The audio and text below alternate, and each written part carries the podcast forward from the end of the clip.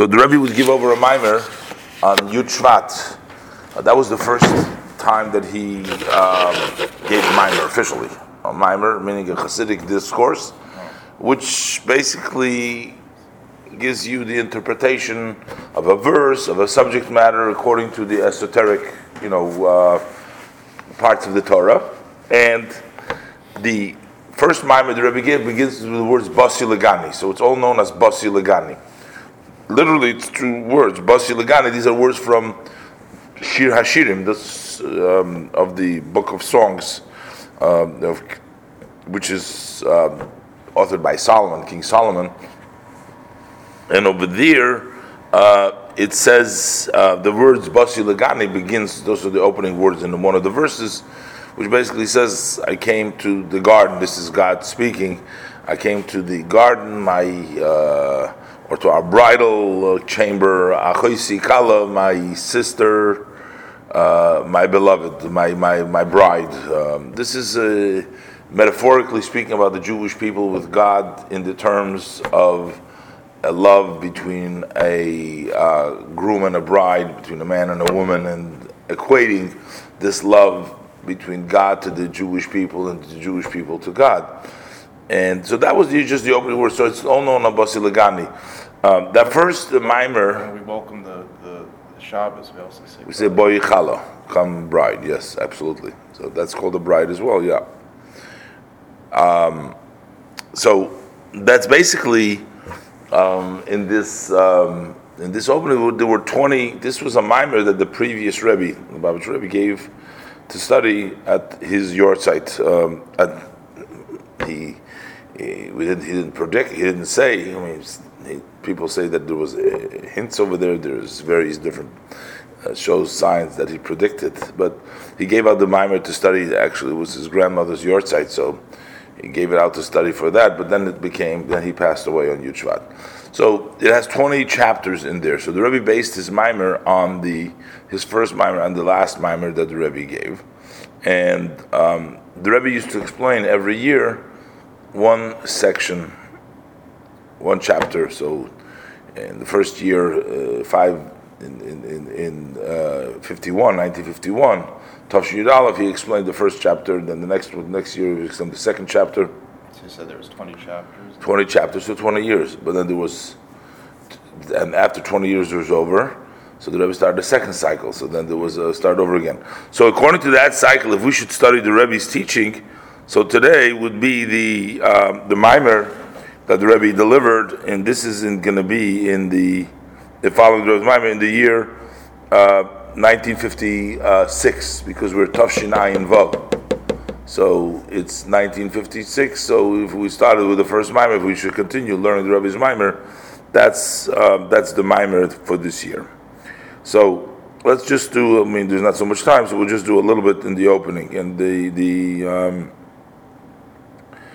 the um, the mimer begins um, with the regular opening. Okay, so he says like this: Bosi legani, achoisi kalo.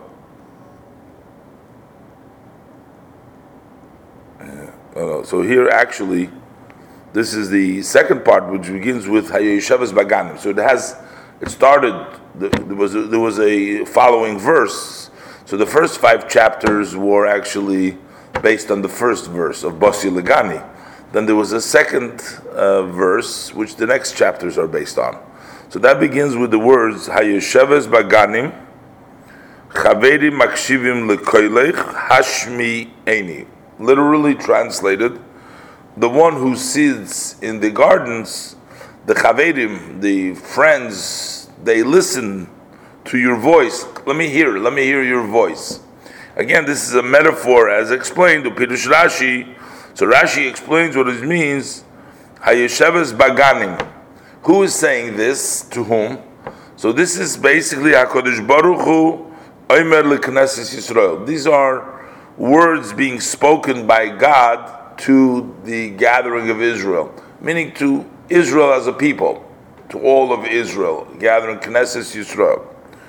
Um, all of Israel mean would include all the souls, everything. Knesset Yisrael were the gathering of Israel, which means maybe in a higher source, not even in this world, which is the souls come down into bodies, but there is the source of all the souls, which is the Knesset Yisrael, which is talking, encompassing all of Israel. So what God is saying, At hanfutze bagoyla, you who are scattered in the exile, roye beganim shalachidim, and you are pasturing in other gardens, which means Jews are not at home; they are in exile, and they are in other people's uh, places.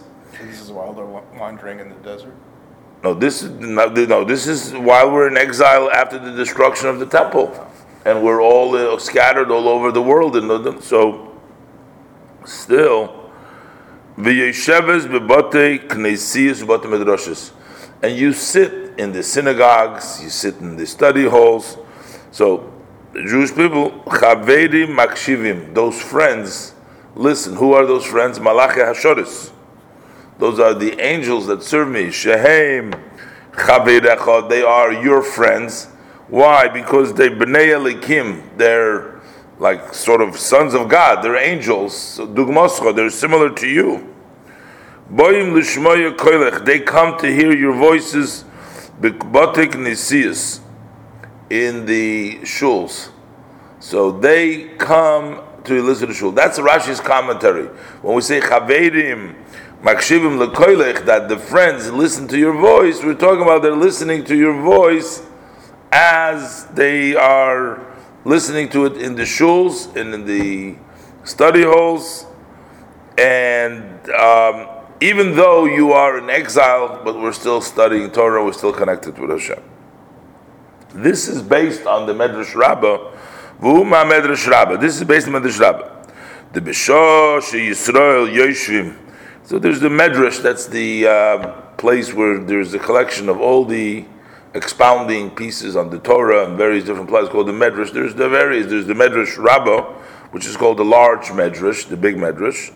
So over there it says it goes according to the verses and it explains it in an expounding way, the Medrash, that the Bishah Yisrael Yeshvim Bebotei.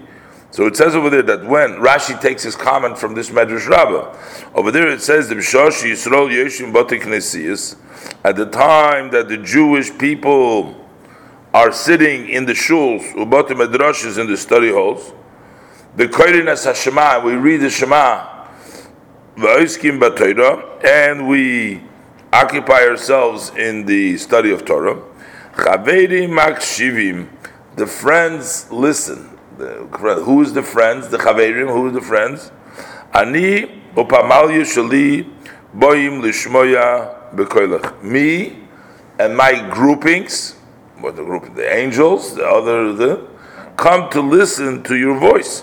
That's one one medrash. There's a further medrash that says Va'is of medrash Rabbah. Another interpretation is Chavedim Nikroim Malach Ashoris that the angels that serve are called friends. Why do we call them friends as opposed actually to human beings? Here we call them friends because in the Rashi because they are like human beings. But over there he says they call them friends because they are called as a group. They're called Chavedim because there's no jealousy amongst them, and there is no uh, hatred, and there's no competition among the angels.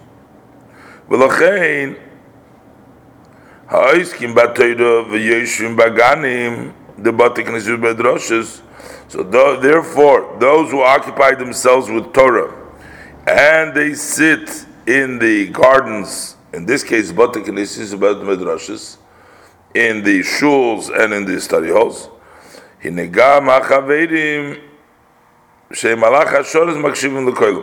also the chaverim, also the angels that serve, those are the chaverim. They also come and listen to your voice. So ulahavin zeh. So we have to understand a little bit what's going on over here. He's going to explain this. So yesh lahagdim tchila mashin is So he says we should introduce first that what the discussion that took place before, previously in the Maimer.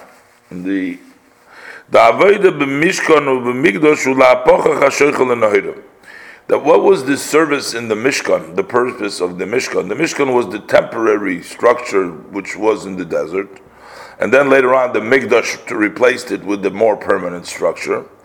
So what was the service over there? It was la'apocha chashoich l'noire. It was to turn darkness to light. That the darkness itself should become to begin to light.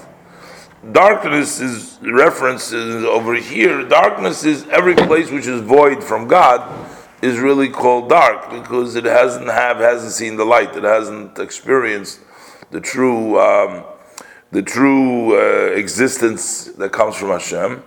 Light means that you accept Hashem, that you are subjugated, and you accept that everything is Hashem. So there is a world out there which um, boasts in their own uh, powers that they have and they their own strength, and the job is to take and turn it into light.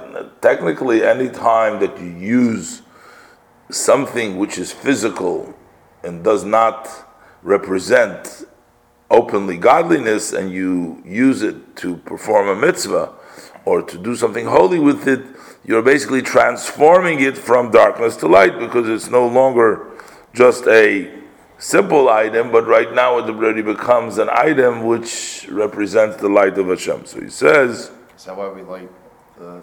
the That's part that rep- also representative of it. Yeah, the light, the lights in the shul. Yeah, so so that's why. So he says like this. Uh, but what you want to do is that the darkness itself will light. In other words, don't bring in an external light. Not only bring an external light, but the darkness you'll start to shine, so that you'll start to see godliness within the darkness. So the darkness itself becomes a, a, a source of light. So.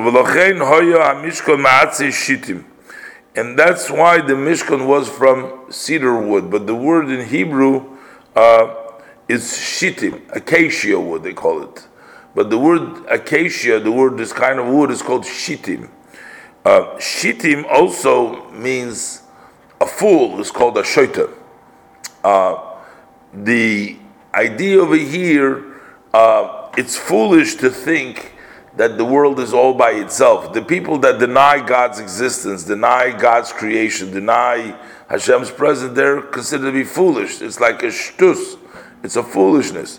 When you build the acacia wood, which is called the shittim, what you're actually doing, you're taking shtus, you're taking, this represents the idea, you're taking foolishness and you're building a Beis Hamikdash with it. You're taking physical matter.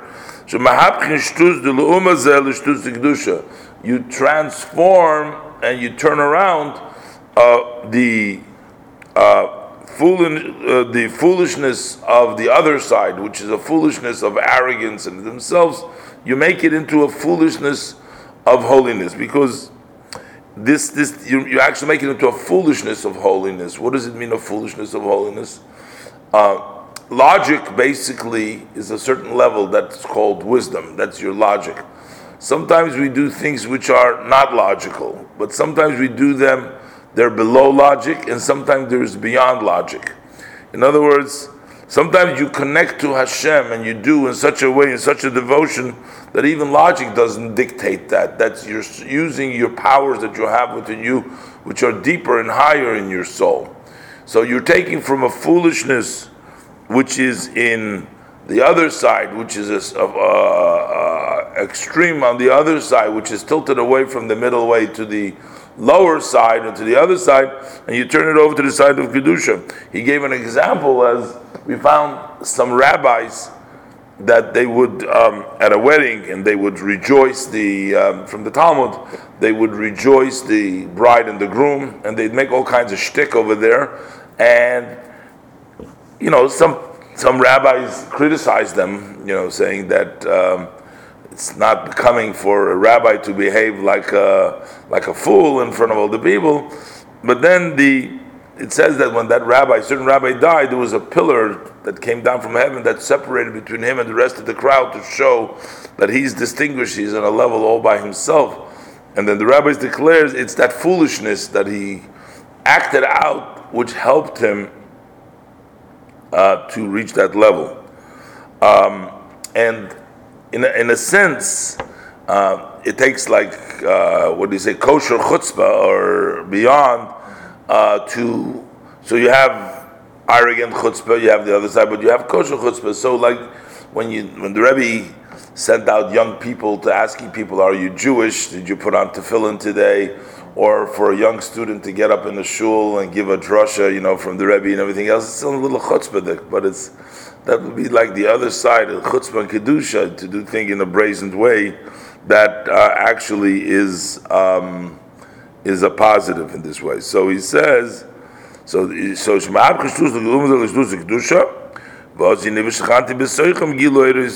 So then, when we transform the world and we make it into holiness, then we actually mer- merit uh, that God rests within us. But when we say God rests here, it's the revelation of the Oir HaSeviv, of the light which surrounds, which means the energy of Hashem comes down to the world in two ways, and one is a measured way according to each recipient according to their level. Then there is another energy light which comes down in a general way, which isn't measured. It's just all encompassing everybody, all the levels, everything gets the same. It's a more powerful. The only problem, the only thing is, it doesn't settle into each individual according to their level. It's just over them. It's called serving. They don't grasp it. They're not totally in it, and that's but that's another.